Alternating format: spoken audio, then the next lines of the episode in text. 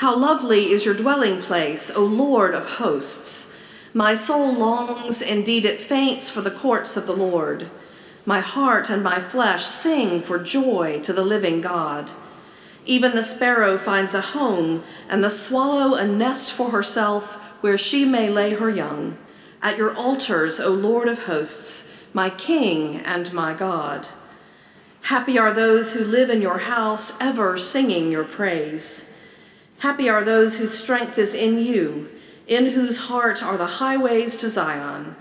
As they go through the valley of Baca, they make it a place of springs. The early rain also covers it with pools.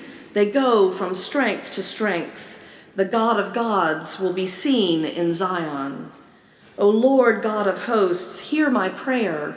Give ear, O God of Jacob. Behold our shield, O God. Look on the face of your anointed. For a day in your courts is better than a thousand elsewhere. I would rather be a doorkeeper in the house of my God than live in the tents of wickedness. For the Lord God is a sun and shield. He bestows favor and honor. No good thing does the Lord withhold from those who walk uprightly. O Lord of hosts, happy is everyone who trusts in you. This is the word of the Lord. Thanks be to God. As we continue our series in the book of Ephesians, this morning we are in Ephesians chapter 6, verses 10 through 20. Listen now for the word of the Lord. Finally, be strong in the Lord and in the strength of his might. Put on the whole armor of God that you may be able to stand against the schemes of the devil. For we do not wrestle against flesh and blood, but against the rulers, the authorities, the cosmic powers over this present darkness, against the spiritual forces of evil in the heavenly places. Therefore, take up the whole armor of God, that you may be able to withstand all in this evil day, and having done this, to stand firm. Stand therefore, having fastened on the belt of truth, and having put on the breastplate of righteousness, and as shoes for your feet, having put on the readiness given by the gospel of peace. In all circumstances, take up the shield of faith, with which you can extinguish all the flaming darts of the evil one. And take the helmet of salvation and the sword of the Spirit, which is the word of God, praying at all times in the Spirit with all prayer and supplication to that end, keep alert with all perseverance, making supplication for all the saints and also for me, that words may be given to me in opening my mouth boldly to proclaim the mystery of the gospel, for which I am an ambassador in chains, that I might declare it boldly as I ought to speak. This is the word of the Lord. Well, this morning we find ourselves in the very last chapter of the Ephesians. And to fully appreciate where we are this morning, we have to remember where we've come from. Ephesians is a big book, and when I say big, I'm not talking about length, I'm talking about depth. It's so short you could read it in a matter of minutes, but so deep we could all spend the rest of our lives mining it for riches, and that would not be a life wasted. So, how did we get here? Well, Paul opens up the letter to the Ephesians with one of the most spectacular passages in all of Scripture. He says, Blessed be the God and Father of our Lord Jesus Christ, who has blessed us in Christ with every spiritual blessing in the heavenly places, even as he chose us in him before the foundation of the world before the foundation of the world, not yesterday or the day before, but before the foundation of the world to be holy and blameless before Him. In love, He chose us. In love, He sealed us with the Holy Spirit, which is the guarantee of our glorious eternal inheritance until we attain possession of it. And then he goes on in Ephesians 2, and he says, you were dead in your sins, and now you're alive. That you were far off, and God and Christ has brought you near. That you were once divided, Jew and Gentile, But that dividing wall of hostility has been broken down, and the two are now one, the people of God. And what that means is this Paul is saying, if you're hearing this letter, if you're hearing these words, everything has changed for you. You're no longer just another man or woman walking down the street, living like this life is all there is, doing whatever seems right to you at any given moment, living with no allegiance to anyone or anything other than yourself. No, if you are hearing this letter, you belong to the people of God. If you're here in this church today, you belong to the people of God. Everything has changed. And that's just Ephesians 1 and 2. Ephesians 3, 4, and 5, he goes out to say, Well, how then should we live? And he, he says, Let all anger and malice and bitterness be gone. He says, I urge you to walk in a manner worthy of the calling to which you have received. Forgive one another as God in Christ has forgiven you. Walk in love. Be angry, sure, but do not sin. Remember what God has done for you and let that affect every interaction you have. And then in Ephesians 5, right before our passage today, he goes through what at that time was called the Roman household codes.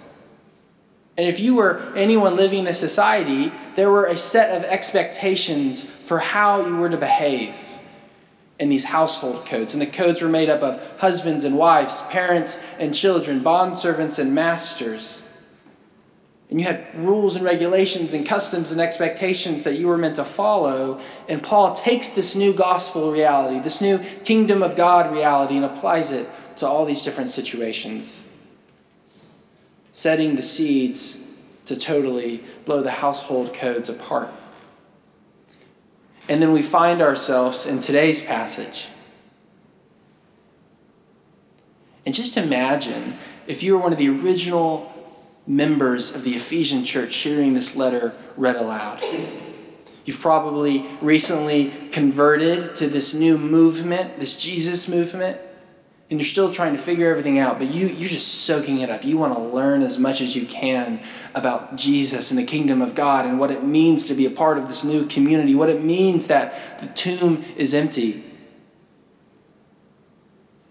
And by the time we get to our passage today, you've got to be on the edge of your seat. You've got to be wondering, what now? Because this passage, if you'll notice, starts out with the word finally. Finally, this is Paul's last little nugget before the, the letter ends. This is his last little word before departing. This is the last thing he wants them to hear. Finally, you're on the edge of your seat. What must it be? What do you want us to know? And what he says is basically two things. Number one, remember who our enemy is. Remember who our enemy is. And number two, remember how we fight this enemy. Remember who our enemy is and remember how we fight this enemy. You were not saved to sit on the sidelines, you were saved into a war. You were saved, Paul says, into a cosmic battle. Remember this and remember how you fight. So let's, let's break these two down. Number one, remember who your enemy is. Maybe some of you are familiar uh, with the work of Flannery O'Connor. She was a novelist in Georgia in the 50s and 60s. She lived on a peacock farm just south of Atlanta, and she was a very devout Catholic. And she's most known for her collection of short stories and a couple novels. And these stories all take place in, for the most part, in rural Georgia with just normal, everyday people, people that are like people that we know here in Birmingham, or people that we grew up with. And they're kind of odd. They make sense and they don't make sense. They're full of familiar characters, but there's something just a little off as you read her stories. There, there's a pulse going on in the background, and you can't quite figure it out or put your thumb on it, but it makes you a little uncomfortable. And you finish one of her novels, and you kind of just think, what did I just read? And it used to bother me because I just couldn't, I, I loved her novels. I couldn't stop reading them and her short stories, especially, but I also couldn't figure them out. And one day I read, um, I got a book uh, which was a collection of her letters, and she was a prolific letter writer. And in one of these letters, she's writing to a friend, and she says something that made all of her stories just click.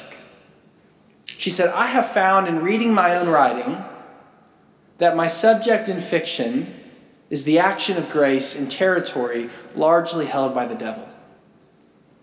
She said, when you read my stories, when I read my stories, what I find, what's really going on underneath the interactions of, our, of the characters and the development and their conversations and what they do and don't do, say and don't say, underneath it all, pulsating through the whole thing, is the action of grace in enemy territory, in territory that Satan thinks belongs to him. And when we read Scripture, we find the exact same thing. In 1 Corinthians, Paul says, The God of this age has blinded the hearts and the minds of those who have not yet come to a knowledge of the truth in Jesus Christ. And when you read the rest of Scripture, what you see is that sin, this word we throw around a lot, sin is not just the bad things we do, it's not just the way in which we've wronged other people or wronged God. It is that. It is 100% that. But it's not just that, it's also this force that's lurking in the background, that's scheming, that's maligning and distorting and seeking to unravel all of God's good creation. And in Flannery O'Connor's story, she sets it up so that there is some little action of redemption in the middle of it all. And when we look on the cross of Jesus Christ, we find the same thing. We find a massive act of redemption in the middle of it all. We find the action of grace in territory which Satan thinks belongs to him. Therefore, Paul writes in this passage to remember. Remember who your enemy is. Remember who you're fighting against. He says to keep guard against the schemes of the devil, for we do not wrestle against flesh and blood, but against the rulers, against the authorities, against the cosmic powers over this present darkness, against the spiritual forces of evil in the heavenly places. And this sounds weird to us. It sounds a little too Star Warsy the force, the dark side, the. It just sounds it just sounds weird to us, but this is the language of scripture. This is the language God inspired Paul to use in putting this letter together. It can seem foreign and outlandish, but Scripture says to some degree this is our reality, that there are things which are deeper than what we can see. So the question for us is do we really believe this? Do we believe that reality is deeper than what our eyes can see? Do we believe that there are forces at work that want to see everything fall apart? To see peace treaties fall apart, to see marriages fail, to see churches such as Independent Presbyterian Church unravel at its seams? Do we believe this? Last weekend we had our fall kickoff, and if you were there, it was a fun time. I'm still recovering from my time in the dunk tank. And it really feels like things are starting to get back to normal. It really feels like we're on the up and up again. Wounds from the past are beginning to be healed. We're gathering again as a body, albeit still masked, unfortunately. Just last week, we started Sunday school and youth group again, and I just ran in here from Sunday school, and it really feels like things are moving and shaking again. We're about to welcome Kevin and his family.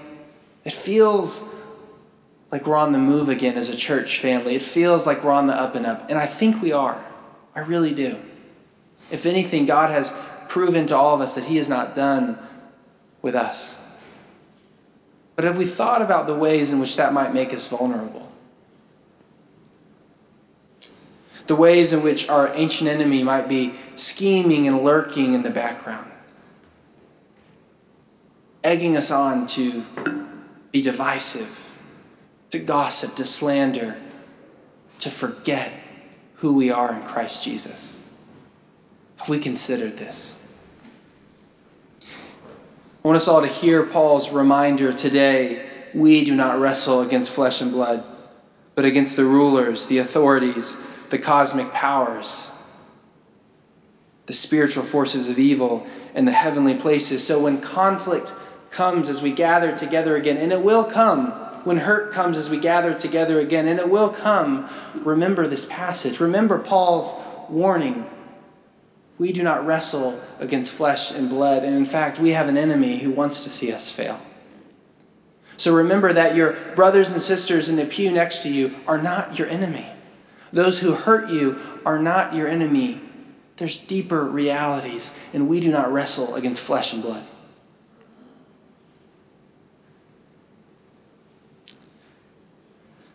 That leaves us with our second point. Remember how you fight this enemy. But before we get there, we have to ask what do you do when you have an enemy? Well, if you're a lawyer, before you go to work, you put your suit on. If you're a doctor or a nurse, you put scrubs on before you go to the hospital. If you're an employee at my favorite establishment, Chick fil A, you put on your uniform and you come very prepared to respond to thank you with my pleasure. And you would never go play pickup basketball in high heels and a dress or go to a job interview wearing your pajamas. Wherever we go, or whatever we're doing, we dress appropriately. We come prepared. So if you're in a battle, you wear the right ar- armor, you dress for action. But at this point, I have a confession to make.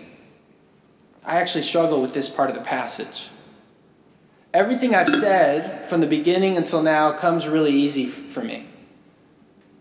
All I've said to you is what Paul has already said, what God has already spoken through Paul in Ephesians 1 through 5. Just I've just laid out before you this is what it means to be in Christ. This is what our new reality is. And then in Ephesians 6, all I've done so far is talk about these forces that are scheming against God's people these forces of evil. And that's easy for me because I believe it. It's not hard. It's really not hard to believe in evil. Atheists believe in evil. This is not a distinctly Christian thing to think is real. Just look at wars, look at the Holocaust, look at the pain that comes when a loved one dies of cancer. Look at Afghanistan just these past few weeks. When things fall apart, sure we can we can point fingers and say, oh, it was this policy, it was that, it was this party, it was that party. But really at the end of the day, it's just evil, lurking in the background, using whatever can be used to bring chaos. And even right now in Afghanistan, we have brothers and sisters in the faith, in the faith,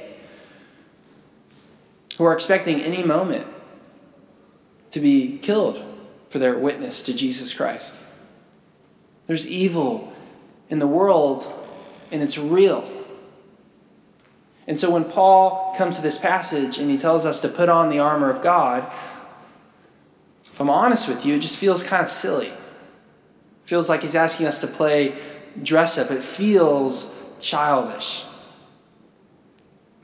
And I, and I kind of had this feeling when I was given this passage at first. I was excited to be able to speak to you all. And I was also like, oh no, not the armor of God. That, that just seems so childish. I don't know what to do with that passage.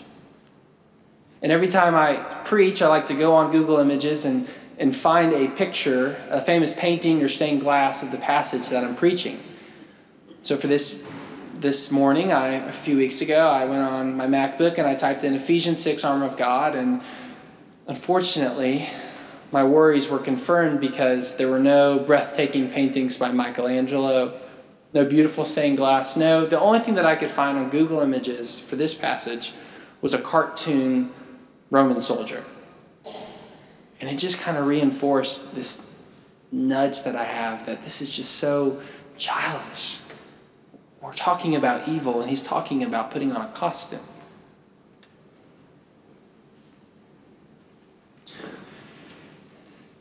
But our faith is kind of childish, isn't it? Our faith is kind of silly, isn't it? Elsewhere in Scripture, Paul says the cross is the foolishness of God. That God uses what the world considers foolish to bring man's wisdom to nothing. And it's kind of silly, if you think about it, that we really believe that a Jewish teacher from 2,000 years ago died and rose again, and his death is going to make all things new.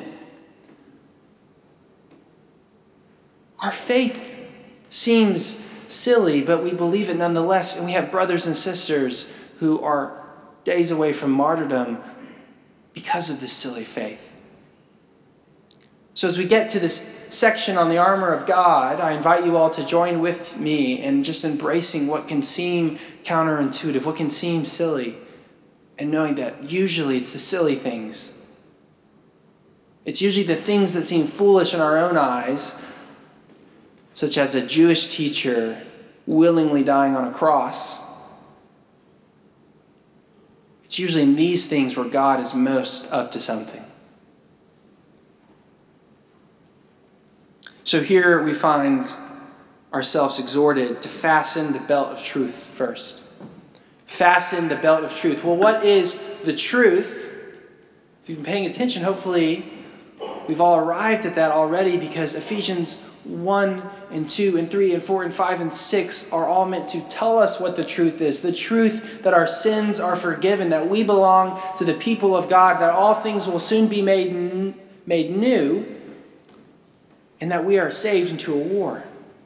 But the truth is also that no matter how bad things are outside, no matter how much the war is raging, we are safe, we are secure, we are Christ. This is the truth.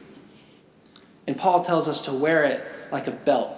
And I love that because it, it, maybe you remember in the Gospel of John when Jesus says, especially in the KJV, it's really good in the KJV, Ye shall know the truth, and the truth shall set you free. But here's the thing it's not just truth that, is, that sets you free, it's truth that is known that sets you free. It's truth that is ingrained in your being, truth that you let really sink in, that you grab hold of, that you wear like a belt. It's the truth that you know that will set you free. The truth that no matter what comes your way, you belong to a deeper movement, the movement of the kingdom of God. And when the belt is on, we follow with the breastplate of righteousness. I think this is logical, right? Because the truth is that our righteousness is not our own in the first place. Our righteousness is Christ. The truth is that we can never live as we ought to. And the truth is that we burden ourselves day in and day out with guilt and shame. But the truth is that we are perfectly accepted, known, and loved and the righteousness that is ours in Christ Jesus. So take the truth, strap it on you like a belt, and then follow with the breastplate of righteousness. Put on Christ and walk in the gospel of peace. I just moments ago came from Sunday school where we're going through the parables with our youth this fall. And I, as I was kind of getting ready for the series and the parables, I was reading through um, Eugene Peterson's book on the parables. And Eugene Peterson is one of my favorite authors. He was a Presbyterian minister who uh, passed away just a few years ago when I was in college. And, and in this book, he's commenting on how Luke portrays Jesus in the Gospels. And he makes this one comment that has really stuck with me. He says, In the Gospels, what you find is Jesus walking around unhurried, continuously interruptible. What you find is Jesus unhurried, continuously interruptible. I don't know about you, but usually I'm the opposite. I'm always in a hurry because I'm running late, and I'm never interruptible because I'm always running late to get somewhere. But that's not Jesus. And when you read the stories of Jesus, what you find is he's just walking up and down, left and right, all around with his disciples, and he's just telling stories. And constantly he's interrupted. A woman who is suffering will reach out in a crowd and touch the hem of his garment. A leper will draw near, saying, You can heal me. Or a Pharisee or a teacher of the law will say, Hey, I've got a question for you, seeking to, to really get him. And notice, Jesus welcomes the interruption. He welcomes it. And he's completely at peace. And if you think about it, not only is Jesus Christ fully God, he's also fully man. So what that means is that he knew to some degree what was going on, right? He knew he was on his way to the cross. He knew he was on his way to deep suffering. He knew better than anyone this cosmic reality that we're in. But he's totally at peace. He's not anxious about it. Why? Because he had the belt of truth on and he knew that this plan that's unraveling has been in the works from before the foundations of the earth. And he knew, yes, suffering is going to come. Yes, I'm going to drink the cup of wrath for the sake of my sheep, but I will be victorious. So I am completely at peace because it's all going to work out. And so Paul says, Wear peace like a sandal, put it on your feet, and walk like Jesus is knowing that Christ is walking with you and He is your peace. What would it look like if we lived that way? If we were so confident that everything is unfolding according to our Father's purpose that we can be interrupted and bring that peace to those who need it. We can be interrupted when we get off 31 and someone is standing on the side of the road asking for help. We can go get them food, we can sit down, we can talk to them, we can humanize them and enter into relationship with them. Or when a friend uh, is, is really struggling and they call us and it's nine o'clock at night. And if you're like me, that means you're just winding down, you're reading a book, and you just want to go to bed. But, I, but if I'm living with the belt of truth on and walking in the gospel of peace, I can pick up the phone. I'm interruptible. And I have peace to share. I have comfort to bring because I have been comforted by God. What if we live that way? I think Paul in this passage is giving us an opportunity to stop, reflect, reevaluate, and live that way too. And as we walk in this peace, we take up the, the sword of faith. We expect, he says, take up the sword of faith for the fiery darts of the evil one. We expect things to go wrong. We expect bad things to happen. Just two days ago, I was on my way here this is Friday afternoon. I was on my way here to print off this manuscript so I could study it over the weekend, and I got hit head on. I got in a car accident.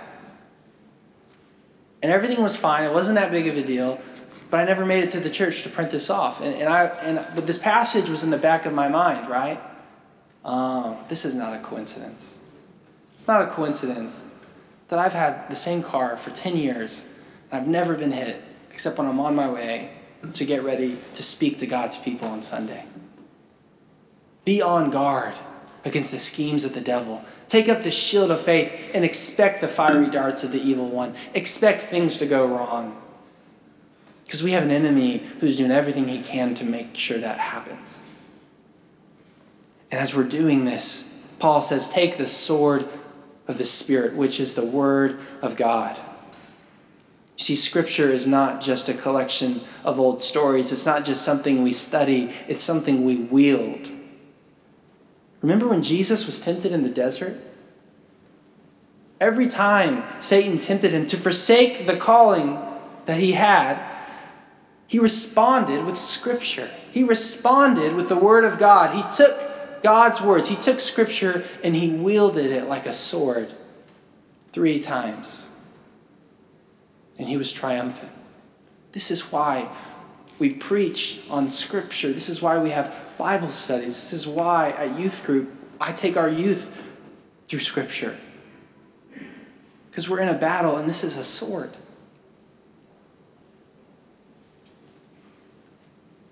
And then Paul says, after you've put on the armor of God, what do you do when you go into battle? You pray.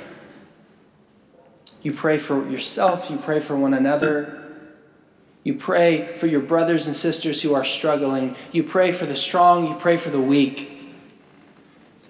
And you pray because you know at the end of the day, the armor of God is not something you put on, but something God puts on you.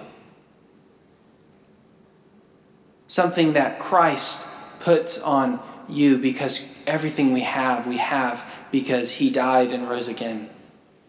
And when we go out from these walls, we go out knowing that Christ has gone before us. And as we continue to regather, three times in this passage, Paul says to stand firm. So as we continue to regather as God's people, as we welcome our new pastor, we stand firm, knowing that Christ is there holding us up along the way, knowing that fiery darts will come. But one day, Jesus will come again to make all things new.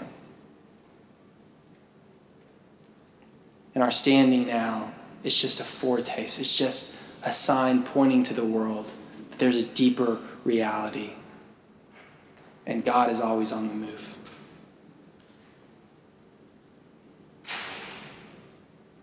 In the name of the Father, and the Son, and the Holy Spirit. Amen.